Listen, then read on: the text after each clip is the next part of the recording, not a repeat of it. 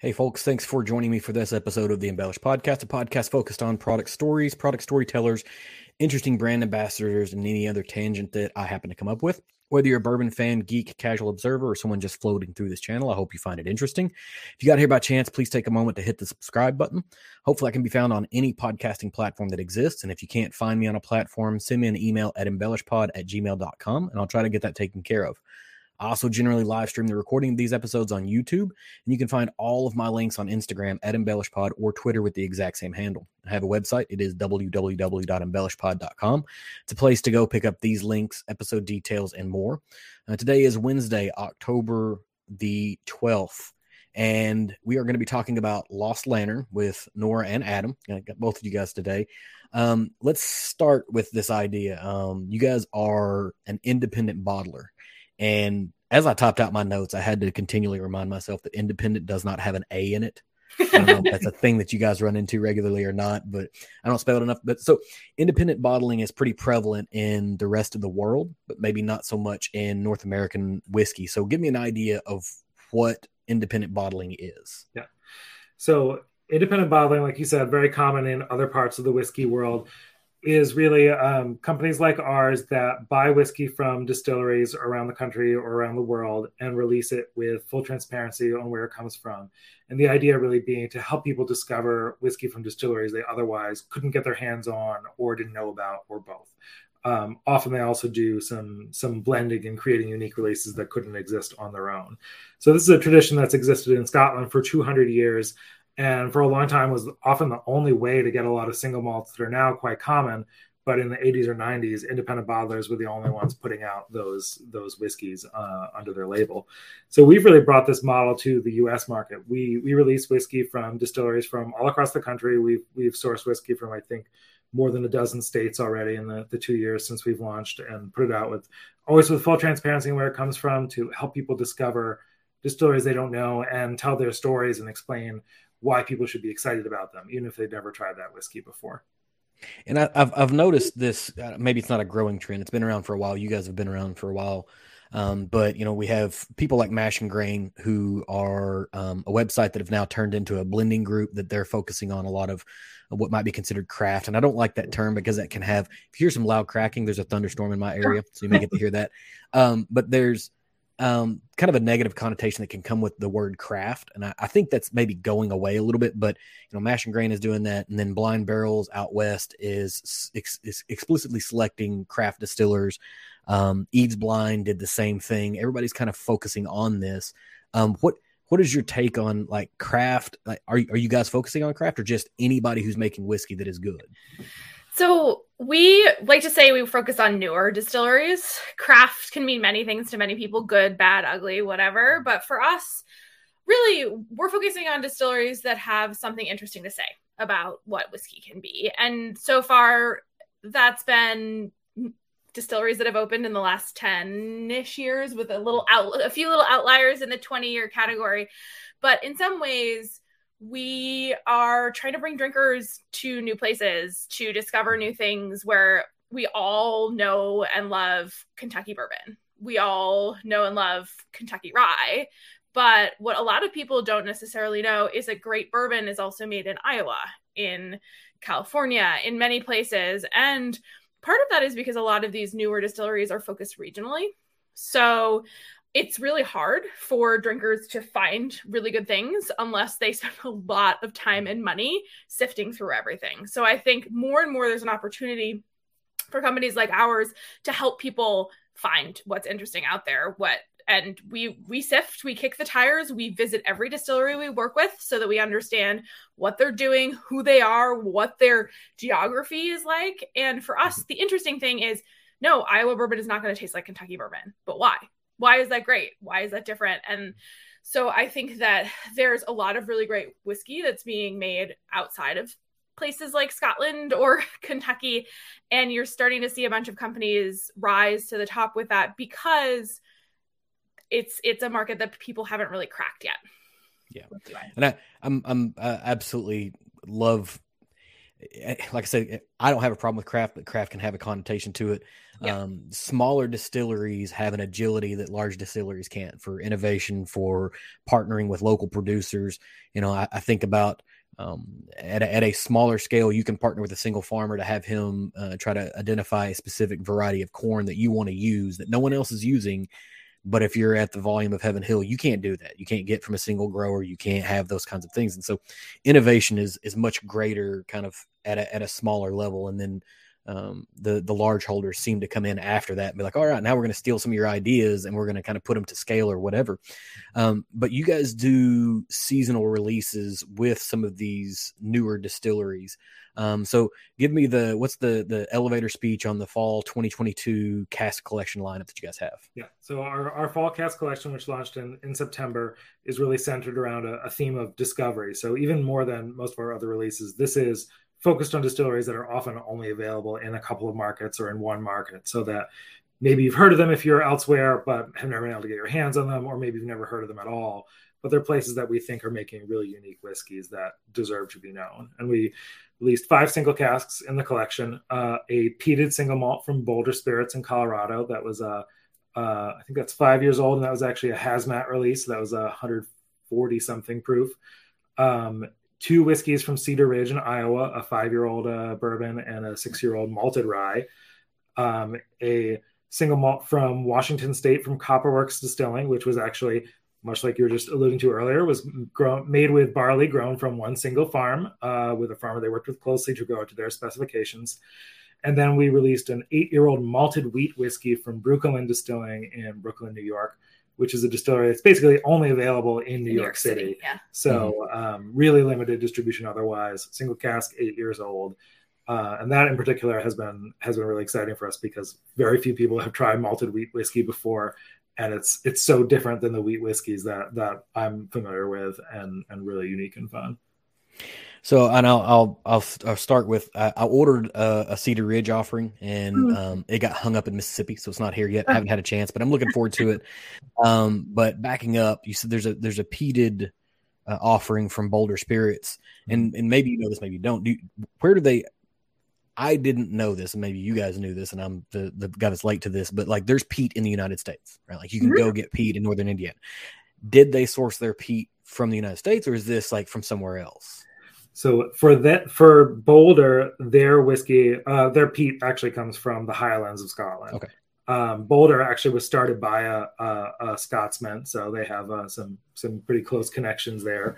Mm-hmm. Um, and that's true for a lot of the peated single malt made in the U.S., but like you said, not all of it. We've also released peated single malt from McCarthy's in Oregon that is made with Islay peat, so still from Scotland, but a different region and a different flavor.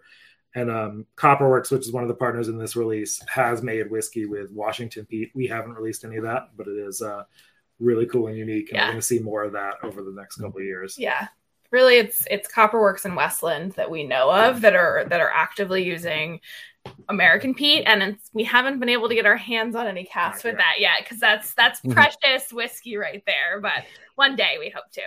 Yeah, and the, I I don't know. I think it was an episode of Distillers Talk that Alan Bishop was on, and he was talking about mm-hmm. Indiana has a peat bog as well, which I didn't know about. And so he's like, you know, there's there's peat in his own state that he wants to try to use for his stuff, and so you know, obviously the whiskey geek in me is like, yes, please that, you know, because um, I've, I've I've said a number of times, not necessarily, you know, bourbon is a you know a hot category right now, but um, it'll go the way of craft beer, which went the way of wine before that, and we'll be looking for the next thing. And it's either, in my mindset, going to be American single malts and what you can do with those things, or finishing whiskey. You know, whether it's you know unique casks or or whatever else is going on. So I, I really like to to look into what we're doing because uh, you know I feel like given the uniqueness of our climate, we can take what Scotland has been doing for a long time and give it a very very unique spin while kind of you know kind of paying homage to the to the original version of it.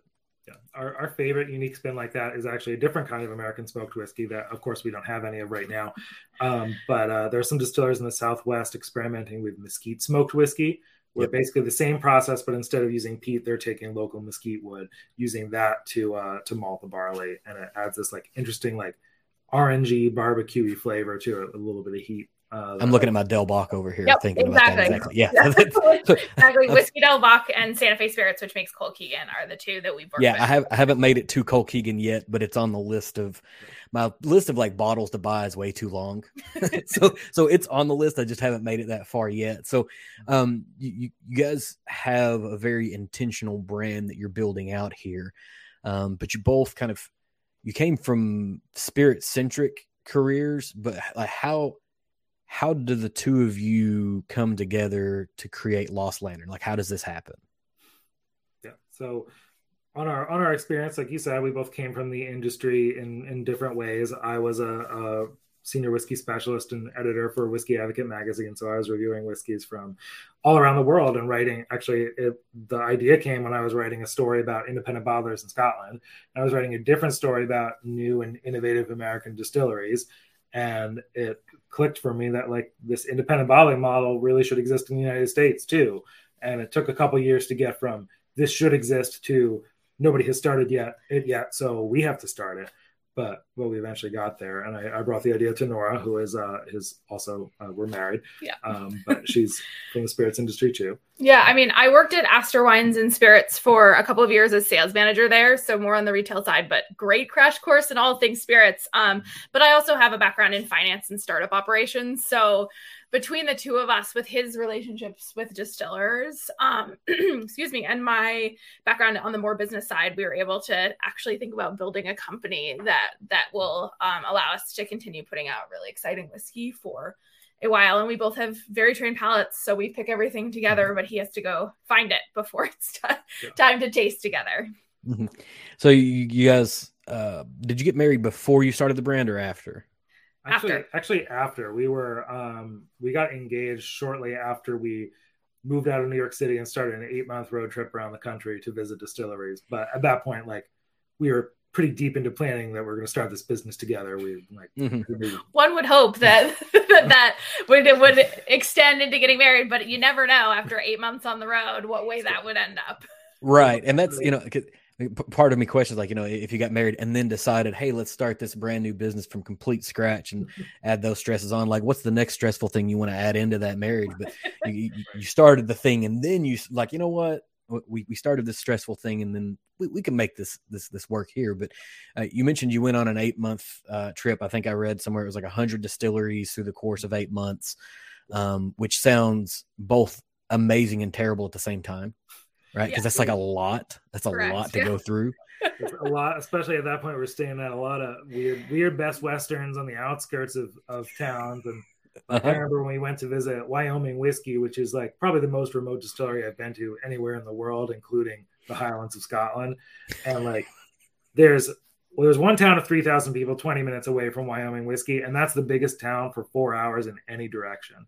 And it's just, it's wild. So we were staying in a, a Best Western that was centered around an old hot spring, so the whole place smelled like sulfur, and it was it was experience there are a lot of experiences like Yeah. that, but also amazing, like Mhm. seeing parts of the country you would never go to otherwise. We went to a lot of national parks along the way, and uh, Yeah.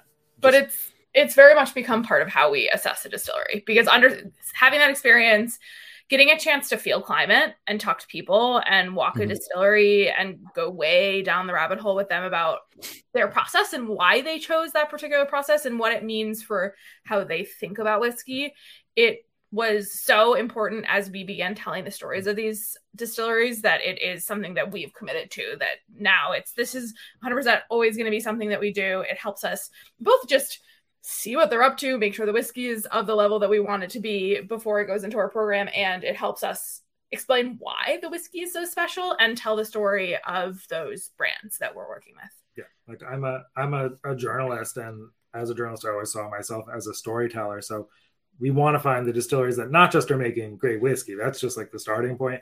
But Mhm. like Nora said, have something to say, have a unique story. How do they come to start doing this? Why are they doing it the way they do it? Why? What does their climate do for that? Like we, just as I did when I was writing for Whiskey Advocate, we use what we're doing at Lost Lantern to help them get their stories out there and introduce it to new people. Yeah, and it's and I, I I like that. You know, I've told my my children. I've, I've got two kids, both are under the age of, of 13. And then, you know, they, they get those questions of like, what, what do you want to be when you grow up? And I've told them forever, it's like, the only thing I ever want you to tell people is I want to be a storyteller. Because regardless of what career path you go down, if you can tell an effective story, whether it be from a business perspective, which is what I do, or from a more creative perspective, which is what my wife does, mm-hmm. like it, it holds uh, uh, true that is a, it's a valuable skill set. Um, it's kind of no matter what you do, but a lot, there's a growing trend of, of craft distilleries that are trying to create fantastic distillate with the intent of being bought out. Um, you know, like they want to build up a brand, they want to sell it to a Stoli or sell it to a Diageo and and make a bunch of money. And and there's nothing wrong with that, but that doesn't feel like you would have to get on the ground with the distillery to kind of get a feel for is that their goal or are they you know creating something intentionally crafted with a unique story to tell and and i like this idea that you guys are going and you know making sure you kind of feel out the brands and the, i'm not saying anything negative about those other people but um, when you did this, this was like in 19 and 20, right?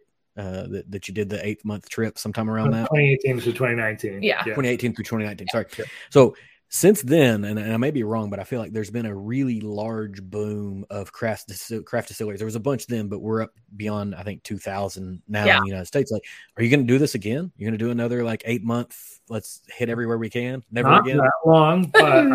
I, I actually spent I spent a little more than a month on the road earlier this year in mm-hmm. April and May, just driving around the southeast and like Tennessee and the Carolinas and, and Georgia and dipped into Florida a little bit to visit some places there and only really scratched the surface doing that. Um, but there's there really are so many places that are opening up, and we find it, it's often takes them five to ten years, usually closer to ten, before they're at the spot where they really honed in on their process. Their whiskey is aged a little bit. They're really happy with what they're doing and starts to get the point where it's it's interesting for us. So we're always keeping an ear to the ground. I have a long list of places that where it says like I'm going to check back with them in two years when it's a little bit older and mm-hmm. um, really getting in there because there's going to be a lot of really really exciting stuff in American whiskey five years from now, not just in from Kentucky but from all over the country. Yeah, yeah, it's I, I agree, I, and I, I, hope most of it's not coming from Kentucky because yeah.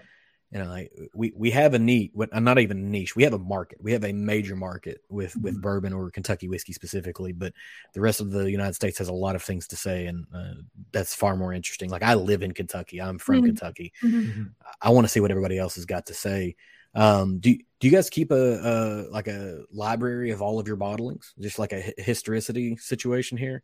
Yeah, we we have a number of we we hold back at least a case for our own purposes of all of our releases, and some of those may be released in the future. A handful of those, but some of them are just because we need a reference. We and it's mm-hmm. really important for us to understand where a distillery, even in our partnership with them, um, where that distillery started and and where they've been since we started working with them. So. I, I think we we started to explore what that looks like a little bit with our fall release because that included a a five year old bourbon from Cedar Ridge, but our, our very first single cask bourbon in 2020 was also from Cedar Ridge. Um, mm-hmm. So that was just two years ago. That was a, a, like a three, three and a half year old cask at that point. And the, this new one is five. So it's just interesting to see that difference as they've just matured a little bit over the last two years. And um, I think both are both are great. The first one is like much is a little lighter and creamier. The new one is is like bigger and spicier but it's it's fun to start to see distilleries really evolve in in real time like that. So you, you you're you're effectively building. I assume you guys have a plethora of samples as well from from numerous different distilleries. Yeah. You have more of a like a like a microclimate of United States whiskey, kind of existing as a part of your brand, and you know that's there's there's some anthropology in there, I think. But it, it, has there has there been a single bottling that you guys have done so far that you're like, this is the measure of success? Not necessarily flavor profile, mm-hmm. but like this is the thing that we're going to measure our success against going forward. That's a good question. I think there are a couple of them, and they're usually the really innovative ones, the ones that we don't even know to ask for. Like one of our very first um whiskeys that we put out was from Iron Root Republic in Texas, was a mm-hmm. corn mm-hmm. whiskey from there that was very they distilled it very early and when we went to we, to visit them we went to buy bourbon. And they said sure you could buy bourbon but you have to taste our corn whiskey too. And that was something that was really special and delicious and we were like we're gonna buy it. We have no idea if, if people are gonna want it but it's this is the kind of thing that we build our business on innovative things like mm-hmm.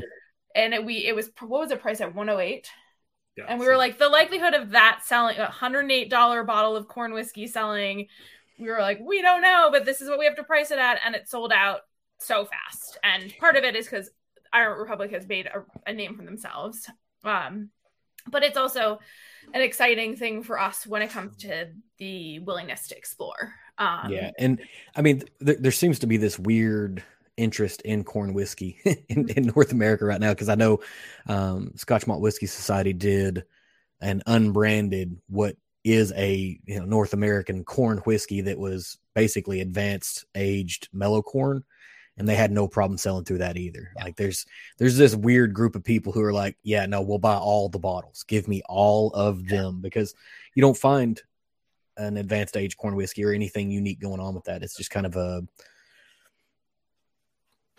whatever. Yeah. I don't even know. Yeah. Mellow corn in particular has got its fans, like us included. But I remember seeing years ago when we lived in Brooklyn, we were in a bar and I saw a guy with a mellow corn T-shirt. I was like, I need that, but it doesn't exist. no, they've never made it. He just clearly made a Mellow Corn T-shirt for himself. I, I assume they used maybe their twenty-five dollar marketing budget for a year and made one shirt and gave it away to like the, the single Twitter follower they might have had or whatever. Um, but you're it's exactly right. There's a there's a significant cult following that exists um, in the in that type of thing. But is there a, a cult classic brand bottling that we're all missing out on, right? Like, so you guys are seeing all of these things, you're you're kind of experiencing all of these people. Is there one out there that that the, the average consumer is not seeing that they need to know about? Yeah, I think that um, the the very clear answer for me on that is McCarthy's yeah. Oregon single malt. Uh, it mm-hmm. is a, it's a peated single malt made with Islay peat. It is, to my knowledge, the very first American single malt they started putting out in the mid 1990s. And the interesting thing is that people who have been in the whiskey world for a little longer are pretty familiar with it. They remember it from when it was big in like 2000, 2005. It won a ton of mm-hmm. awards mm-hmm. back then and is even better today than it was back then. But it, they haven't had the, the marketing budget that some places have and just have really been focused on making the whiskey and aging it and letting it get really, really good. And it just hasn't gotten out there as much. So that's the one that we always tell people, like, especially if you're a Scotch lover, if you love smoky whiskey, try McCarthy's, and we've used that single handedly to convert a bunch of people who are mm-hmm. skeptical about American single malt mm-hmm. into saying like, okay, I see what what's going on here. This is pretty cool. Yeah. Well, now, now I feel like I'm in the know because that was that's the exact same take that I had on McCarthy's. Uh, I was whenever the uh, maybe this time last year when they were beginning the initial proposals of um, American Single Malt going mm-hmm. to TTB to get its classification, and I started like reading the newsletter every month, like waiting for them to be like, "Oh, we're doing it, we're finally doing it," and you know, and then I gave up, and then over the summer they're like, "Oh, we're finally doing it," right? Yeah. Um, but I was like, okay, so like if I want to learn about American Single Malt, where do I go? And I found like maybe three articles that all mentioned McCarthy's as the original, but that's the extent of it, and nobody was mm-hmm. talking about it heavily then or now for that matter. And um, it kind of it kind of feels like a big miss on on our part, um, at least on my part, not y'all's. I mean, y'all obviously know that it's there, but on my part, on people people that are like me that are going to sit in a room by themselves and talk about whiskey into the ether. Yeah. Um, but they're one of the brands that made us believe that this could work because mm-hmm. they don't they're not known and they were on our short list. We probably had like 10 distilleries that we wanted to work with when we started before we went on our road trip and they were very squarely in that short list going this is a brand that deserves to be known. No one knows about it. If there's someone pointing to a small group of brands they should be on that list and we need them to be part of our program so. Yeah.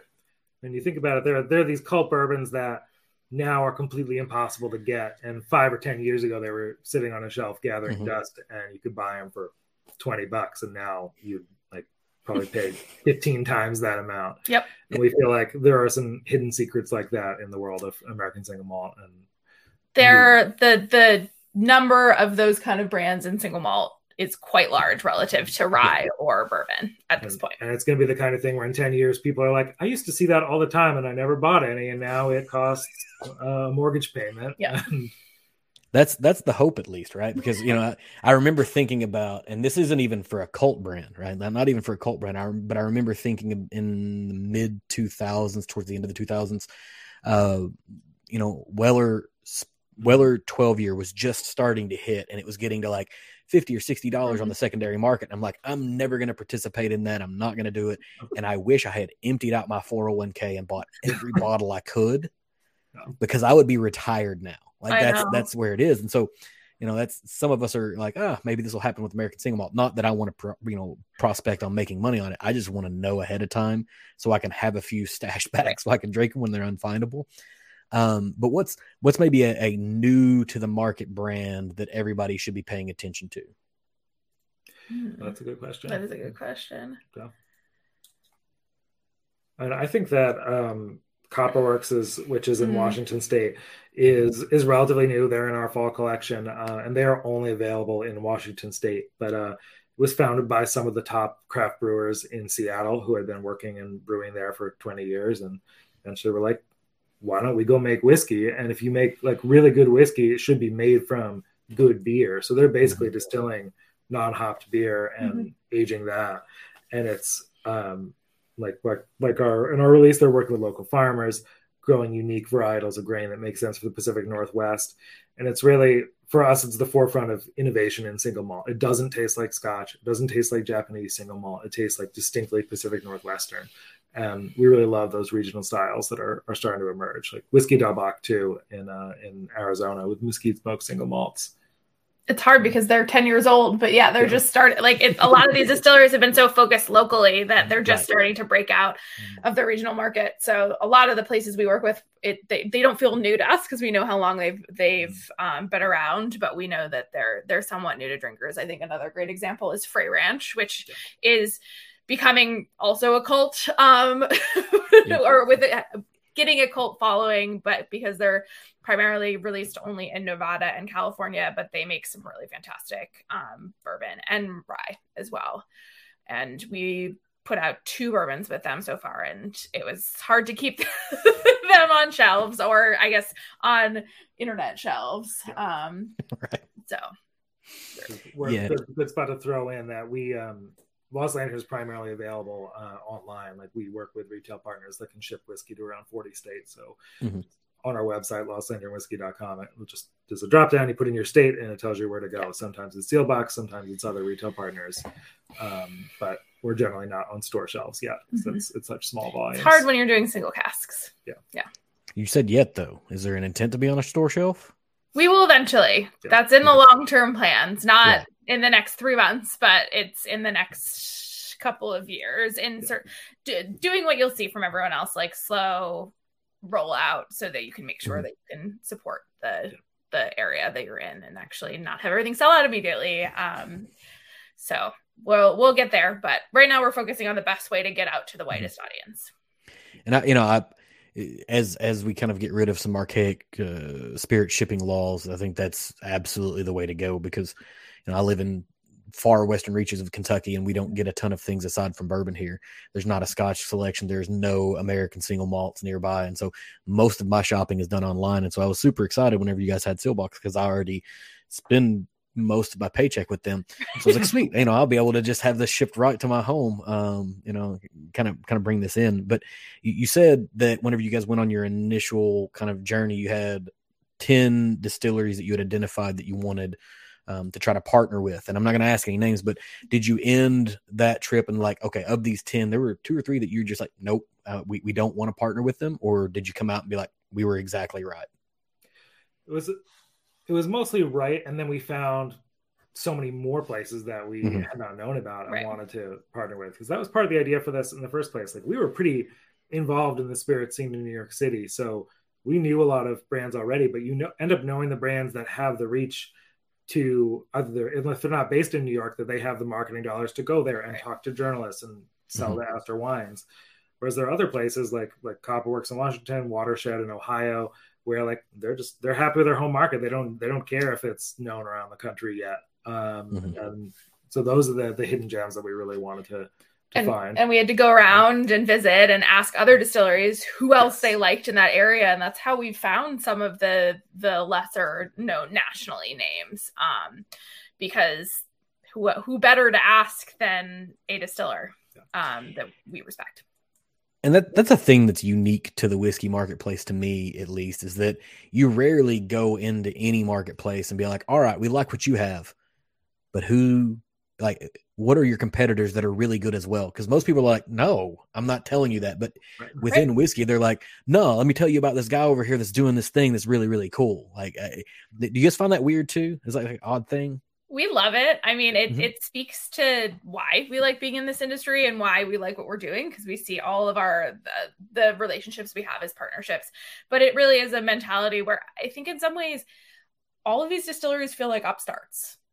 Mhm. And so if they get some success, they want this other person to and so there really is a like all sh- uh, what is the saying? Rising tide. lifts a rising tide lifts all you. boats I can never Yep. get it right. I, Yep. i use that I at work at least 10 times a, a week so I, I, I understand yeah but it does it feels like they're in it together especially in in states where it took some work to get um the ability to distill and so they those distilleries had to band together five ten years ago to be to be legally allowed to distill that really that camaraderie i- is built out of those kind of relationships and extends and we've seen it extend um many years after that as and we, and we couldn't do what we do if it wasn't like that. Like Yeah. we're going to distilleries and saying like, "Hey, your whiskey is really good. Let us let us buy some and put your name on our bottle right under our Mhm. name." So like we, they have to trust us with with their brand name and entrust us with their story. And if it was a, a market where everyone is at each other's throats all the time, that would never happen. But Right. but instead they see us as just another part of the community, a way to get the story out there to people they wouldn't be speaking to otherwise, and just an opportunity to do something cool. Sometimes an outlet for unique casks that even for places that do have national reach, but for for smaller things that they wouldn't know what to do with otherwise. hmm So you guys have in in this particular fall release, you have two offerings from Cedar Ridge, and then you Mhm. bought from Cedar Ridge before. Are they? Do you guys have like a list of favorites, and like they're kind of sitting on the top of it, or you know, like they're they're what we call one of our co- core partners where they are great people easy to work with very consistently fantastic whiskey and going back to what we both said a little bit they have a really unique perspective on whiskey what the whiskey that they make is really interesting and feels very iowa to us. Um, and it's not kentucky bourbon. And that is one of the things that we love about them. So it's it's a combination. We generally look for the people have to be great. The whiskey has to be great. And Mhm. they have to have a unique perspective. And they they're one of a handful of distilleries that really hits that mark for us. Yeah. And they they were one of the places that we knew from before we even started a road trip that we wanted to work with them. Yeah. And since I think even after we first visited, but uh, for the last couple of years, they've been the top selling bourbon in Iowa. They outsell Mhm. Jim Beam in Iowa by like 35, 38% now. it's ridiculous. At a much higher price point. I'm still like 30, 30-ish dollars, but compared to Jim Beam, that's a, a big jump. And it's just, it shows the loyalty of, of their, their fan base in Iowa. And we really like to highlight that in the rest of the country, people who can't necessarily get their hands on it. Uh, Iowa State um, pride seems to be pretty pretty heavy there. Mm-hmm. Um, but th- then he also has that. I think he does the quintessential, which is their the thing. Like I, I love all of that. Um, this this core partner list is this like a thing that you guys talk about, or is it just kind of like you just you're saying like who who else is a core partner?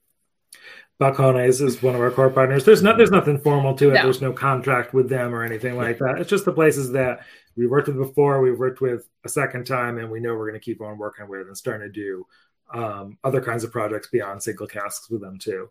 Um, I think those are the, the two most notable ones right now from things that we've actually announced or released so far. it's more it's Yeah. not uh, as adam said it's not official it's more just how we think about it internally Mhm. because as we as we build our brand it's who are we going to potentially start buying larger amounts of whiskey from over time Yeah, and that's I mean this is entirely selfish because now I'm like, okay, now I'm getting a list of people that I need to regularly purchase things from. Which luckily I already have things from both of these brands. Like these are these are people that I'm already following, so I feel like I did something sort Yeah. of right.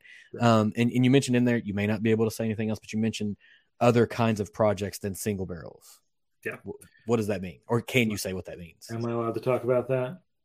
Well, I'm going to talk about it. yeah Um, You, you, you can, like I said before we started, you We- can say We've no. we've hinted at it. it we, it's not we had Okay. hoped to get um some new stuff out this year, but it's they're not actually going to come out. Yeah, I, I, don't want you to say anything that you're not ready to say yet. I just, just, I heard I heard the thing in there, and I, I can ask again we're, later. We're, we're, working on creating some some releases of whiskey that are sourced from a single distillery, but are a little larger than just a single cask, but are still okay.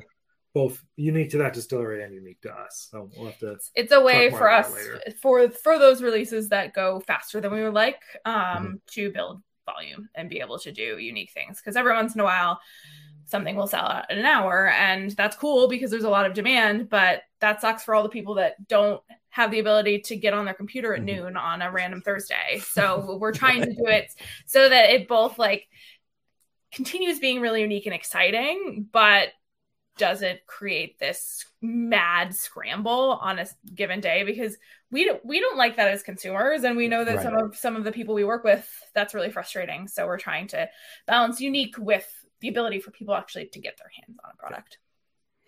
Awesome. That so consumers appreciate that. Now I, I, work in software, so I'm in front of my computer all the time, so those things mm-hmm. don't bother me because that sometimes I can sneak in. I can be one of the people that sneaks in and grabs a thing before it's available. But then sometimes I'm in a meeting. I, I, I understand that. Um, have you, are you guys considering any contract distillation, or are you going to always be just doing independent bottling? It's it's always going to be independent bottling, but there may be some places probably among our core partners that we eventually say like hey we're going to buy x number of casks from you every year we'll guarantee that mm-hmm. but I don't, I don't think we see the need to have them lay it down for us as mm-hmm. as new make right away mm-hmm. which is the way it often works in scotland with some of the bigger independent bottlers because we want it to age in the environment where they are we're based in vermont whiskey doesn't age very quickly in vermont it's pretty cold for about yeah. six months of the year and uh, very cold for the mm-hmm. other six months right. um, so it, yeah. And I think the distinction we make between contract bottling and independent bottling, whether or not you're buying mature whiskey or um, new make, is we think of independent bottler, bottling as buying whiskey that that distillery would make for themselves. And right. even if it's new make and we're aging it, Mm-hmm. we may think about that down the line but like contract bottling where we're prescribing it's still their product in their storage location made to their specifications you're just yeah. saying we're buying this ahead of time so that way we know we have the volume x years down the road exactly exactly and i think that that's nice for them and nice mm-hmm. for us so we can all plan yeah. for that so we are going to do yeah you have the potential to say you know you guys normally age four years and we're going to take it to seven because right. we want to do something unique it's still their stuff it's just an advanced age version of theirs exactly so it uh, I like hearing that you guys are doing things to try to you know increase the, the volume that you'll have available to to people. But I, I read that I think you guys expect to do somewhere between five and six thousand bottles this year. Uh, is is, is are, we, are you going to make that, or is this a successful year? Or it's a, it's a successful year. We're we're not going to hit that because we pushed some releases. Mm-hmm.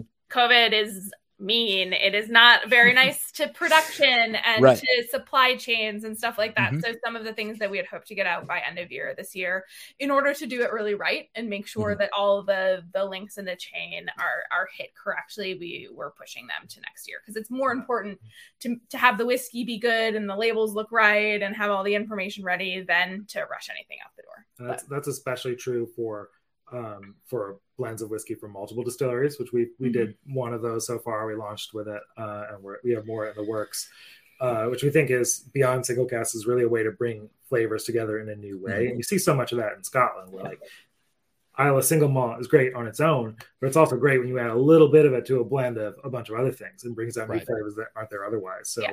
We're exploring that with American whiskey as well. And yeah. our, our flagship American Malt is a blend of American single malt from six distilleries from all across the country from uh, Massachusetts, Virginia, um, Texas, New Mexico, Washington, and Oregon. I usually go in the opposite order, so yeah, I that was impressive. I can never remember um, all of them. So and all the distilleries on the front label and the yeah. back label, and like we still, even through blends, we want to tell the story of what these places are doing. Yeah.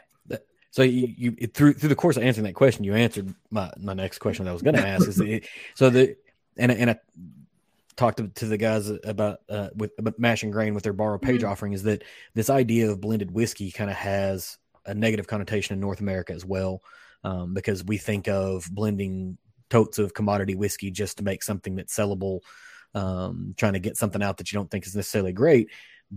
And, and how do you combat that? But I think you answered that in saying that on the back side of the label, you're going to point out this is where it's coming from to make the blend because you're trying to say we're actually creating something with intention as opposed to just trying to get a, rid of a bunch of bulk whiskey. Right. Um, is that the intention behind it, or is that just a positive byproduct. No, I mean that's you know. So for us, it's the blends are to bring out certain types of flavors mm-hmm. to provide perspective. Our American Vatted Malt is intended to give people a perspective on the landscape of American single malt right now. So it's supposed to show where it is and give you a sense of what's being done. It has some peated single malt in it, it has some mesquite smoked single malt. Um, other things that we're working on maybe regionally focused or flavor focused. And it's never like no additives, nothing, not blending anything out. The idea is to give people access to flavors that one single distillery it's impossible to make. If you're pulling Texas whiskey and Nevada whiskey and Iowa whiskey and putting it together, inherently it's going to create something hopefully delicious if it's not delicious mm-hmm. we're not putting it out but um the it it different than the sum of its parts yeah exactly it's it's better than the sum of the parts right. different perspective should be something that enhances people's understanding of american whiskey yeah and i listening to a completely separate podcast where um, Dixon Dedman and Nick from Fainting Goat were mm-hmm. talking about blending, and they were like, you know, if you take red and blue and put it together, it makes purple. But in whiskey blending, if you put red and blue together, you may get yellow, right? right. Because whiskey blending is a completely different creature. It's not always the same as the sum of its parts. Um, did you when you did your blend, did you feel like that was a completely different skill set than picking like a really good single barrel or walking through your your single barrel bottling bottlings? Yes. Well, for for that first blend, we we sort of cheated a little bit because mm-hmm. we instead of blending that entirely ourselves, that was our very first release, and we actually did it on our road trip. We were at a whiskey conference and we invited some of our very favorite American single malt distillers and blenders from around the country to create that blend with us. Mm-hmm. And yeah. they brought barrel samples, and over the course of a long day, we blended it together. So it was kind of our way to tap into all of their expertise and also see them getting to blend with other people's whiskey, not just the whiskey that they made themselves, but but their peers. It also helped us get access to cool yes. casks because everyone was showing off for each other. Right. But now that we've done more blending, I think it's both similar and different than selecting casks. I mean, our there there's basically blending instincts. So having a, a, a instinct ahead of time about what's going to play well which we're still developing very much. We don't mm-hmm. necessarily have but at the same time when it all when it comes down to it we're still tasting something and it has to be good.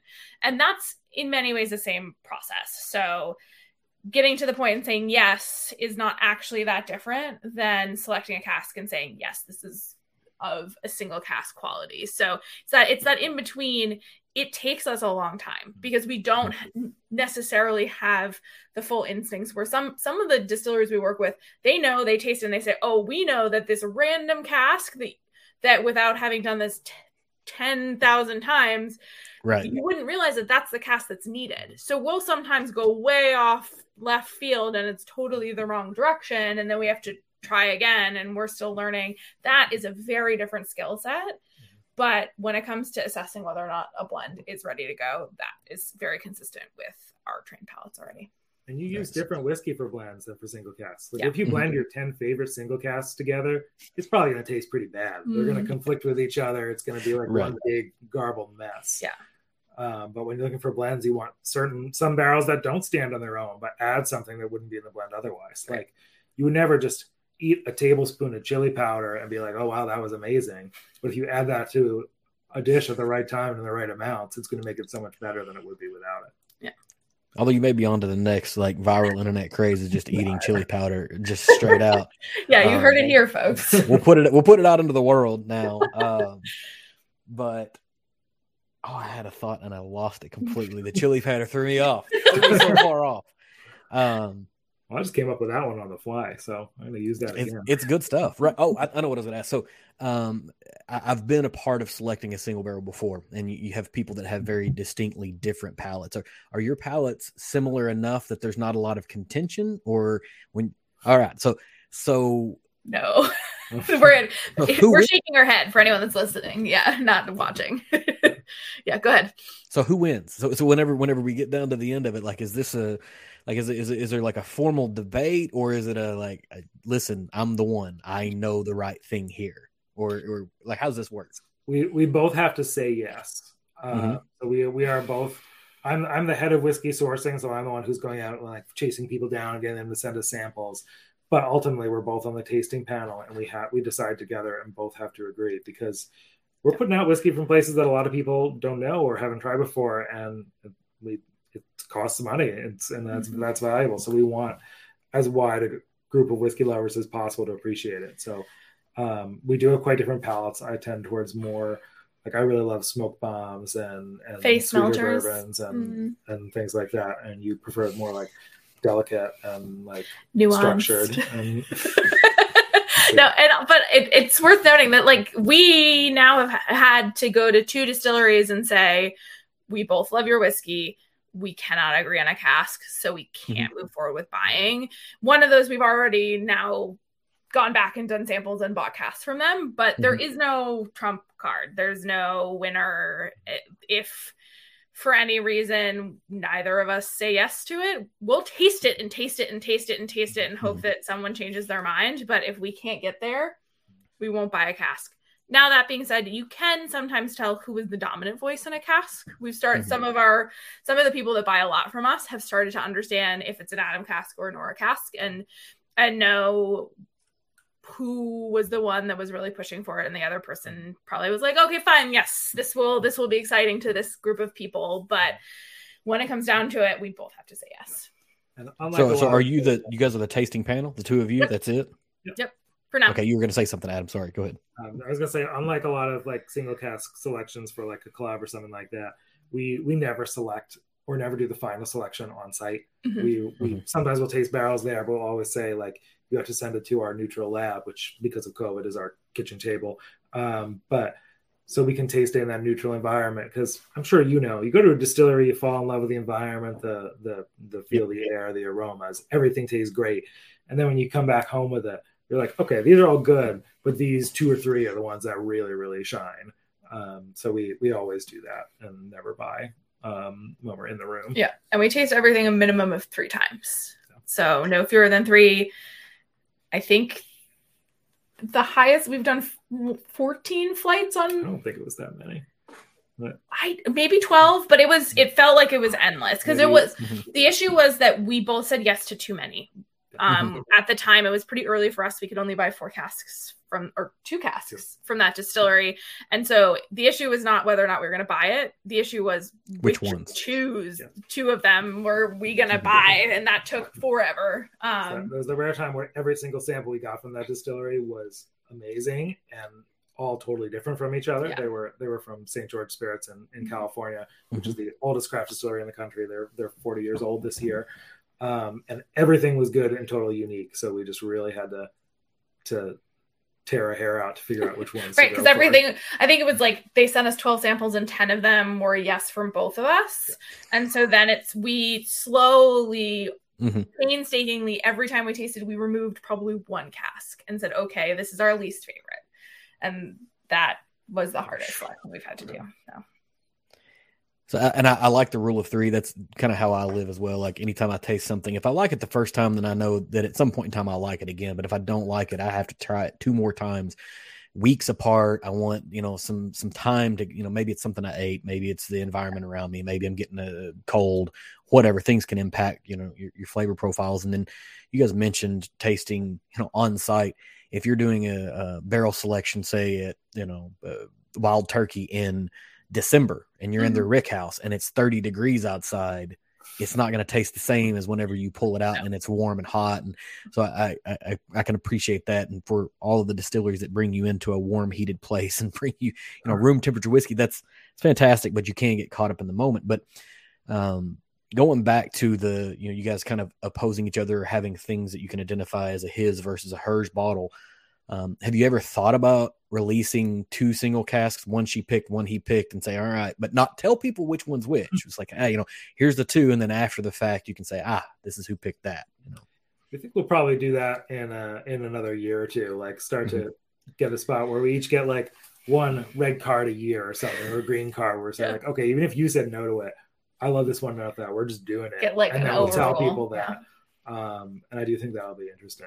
Um, but and then we'll we'll get a little competitive with each other about it, which we'll hope. Yeah, we've we've but, kind of already done one where I yeah. oh I almost it was like almost overruled you. We did we did about a cast from Balcones that was mm-hmm. aged for five years in tequila. and he doesn't really like tequila. So that Mm-hmm. ended up being a conversation where it was like, you're, you're like you. This is something that you're just not ever gonna like. Now we have. Yeah, to you have an inherent Alright. bias towards I like it. tequila. You can't. It's hard to be, you know, subjective towards whether this is good or not. and that sold out so fast. So I already lorded over him.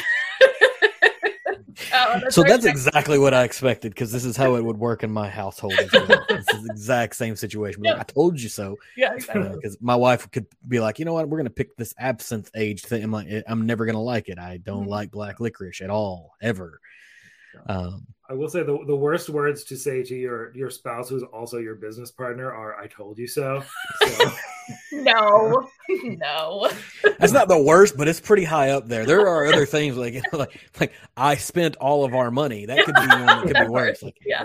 we have no revenue, or Right. we are you know like those are all things that could be worse. But um, still in the the business because I've got a t- I've got several like non business related questions. So we'll get to those eventually. Maybe I don't know. We might have to do this again some other time because I'm pushing my, my one hour time frame. Is there a brand you guys want to work with but you're not yet? we we really love Westland Distillery in in Seattle, which has done some really unique things for for American single malt and is one of the leaders in that field. Um, and are have have been working on them for a while, so hopefully sometime soon. But um, truly love them. Yeah. Um, who else is there? Um, I mean, I think they're they're called places that we know we'll never be able to work with, like Stranahan's in Colorado. They make great whiskey. They have they have corporate ownership that is generally not open to doing these kind of things. So it's like Mhm. we we had heard from the one of the distillers there that's just like, hey, like we love what you're doing. This is super cool. It's just not going to happen. But um, which is too bad. But they're they're great. I think also we talk here and there about working with some of the older distilleries if Mhm. if they're willing to sell us whiskey in the way that we do because putting a brand name on the label is is a hard sell sometimes but we think that just like you see from Scotch independent bottlers, once you earn your reputation, Mhm. then those doors start to open. So we have those in our long term sites, um, but it, it has to be transparent. Would, would So. be pretty happy myself to do a, a Lost Lantern uh, longer aged uh, mellow corn. Um, Right. Maybe someday. Maybe. No. Well, I mean, and it, you know, the thing is, with with as much money as they pump into Mellow Corn, you might actually be able to work that one out. They're like, yeah, it's fine. We don't care. You know, Right. just go. It's in that rick house. Go pick out one of the barrels. Like you have to get it yourself, though. Probably Roll it out. bring your own forklift. Right. Um, so we're we're in the the final few minutes. So I want to Mhm. ask a couple things, and and maybe maybe I'm wrong, but I was kind of diving through Instagram. I think maybe you guys might be Harry Potter fans. Is that a correct statement? Yeah, that's correct. Okay. What what are the houses? Who's who's what? Uh, I'm Ravenclaw, and Nora thinks she's Gryffindor, but is No, I am I am Ravenclaw. We're both total nerds. So see, I maintain that he's Hufflepuff, which is he does not like. This interview is over. I There it is. I, fa- I found the place where you're like, I'm done. I can't do this anymore. Yeah, business over. No, I think we're both Ravenclaws. we're, we're both we're both nerds. We like to get into the geeky details about all these kind of things Yeah. and find things that other people don't know about. I think that's pretty Ravenclaw-ish. yeah, I, I, I'll agree with that. And I'm significantly older than the two of you, and so like you know, we grow up with Tolkien. You grow up with po- Mhm. Harry Potter, and then we're like, you know what? Harry Potter's good too. Um, is it a Christmas movie?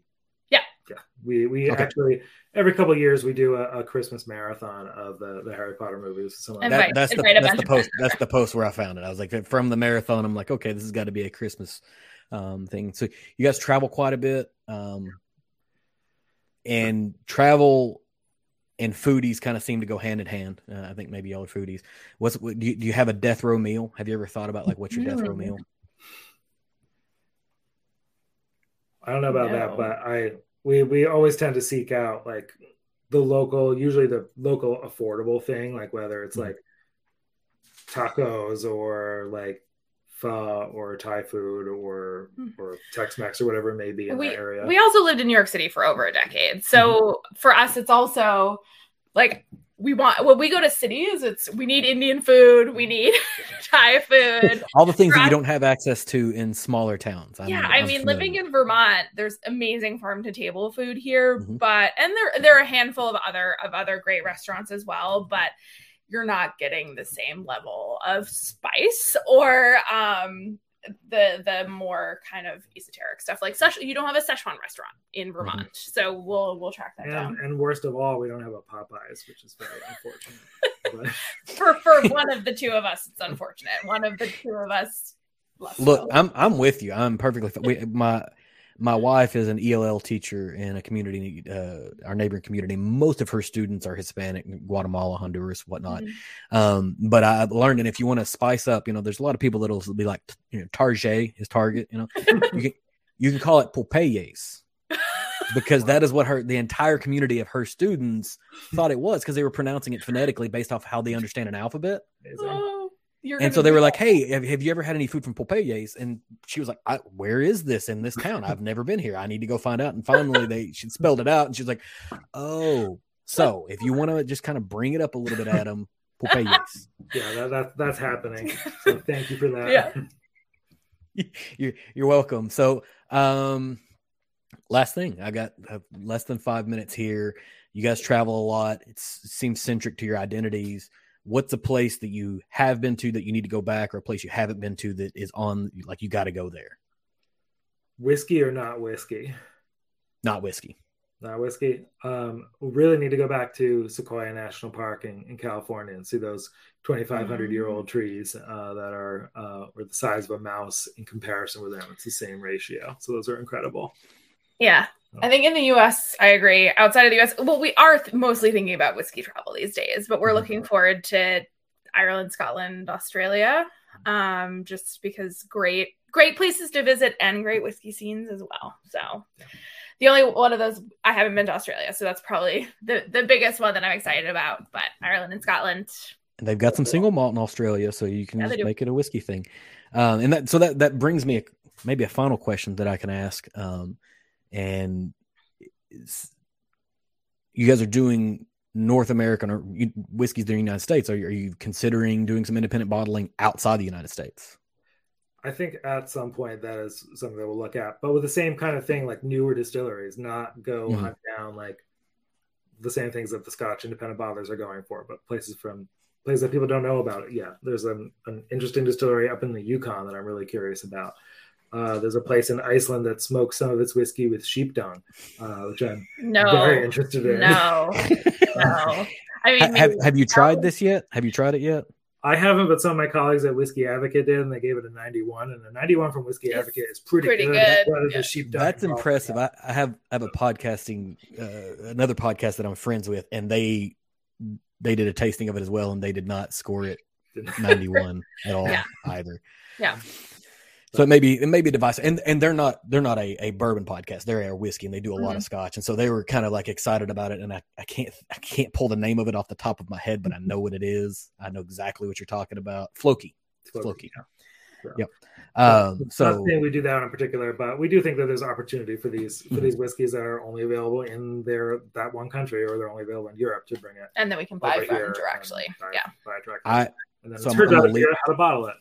I'm, I'm, I'm going to leave it here. I need you guys to do an independent bottling with Starward getting their ginger beer cask. Oh, I just because it, it, it, doesn't generally come to the United States. Um, the, the, one of their brand ambassadors here in the United States, um, Jake, has a podcast as well, and I've talked to him a number of times, and I got to try a sample of it, and it was one of the most fantastic things I've ever had. So just, just do that, and I'll buy like five bottles. awesome. Right off the bat.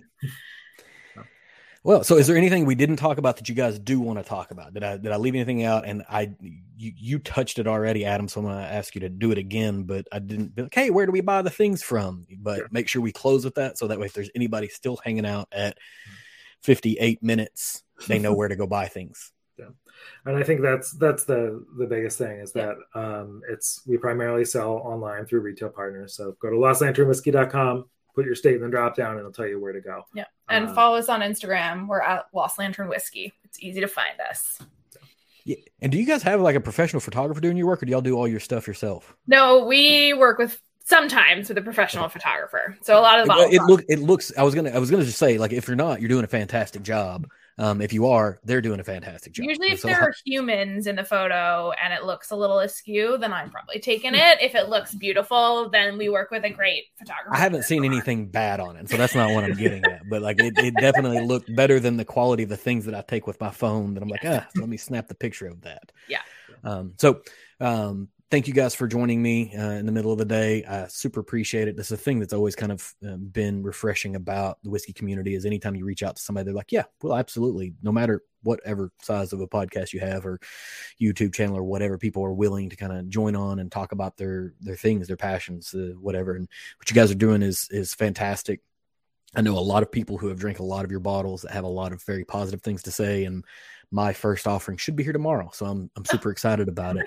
Um, and Yeah. uh, you know, I, I I like what Cedar Ridge is doing, so that's the one that I, that I stuck with as well. So, um, thank you guys so much. Thank you so Thank much. you for having us. Yeah, was this was fun. Yeah, for sure. All right, well, I'm gonna I'm gonna dump you out, and I'm gonna hit the outro. So, Sounds thanks you guys. Thanks for tuning in for this offering of the Embellish podcast. If you enjoyed this, please leave me a review on whatever platform that you happen to be consuming this on.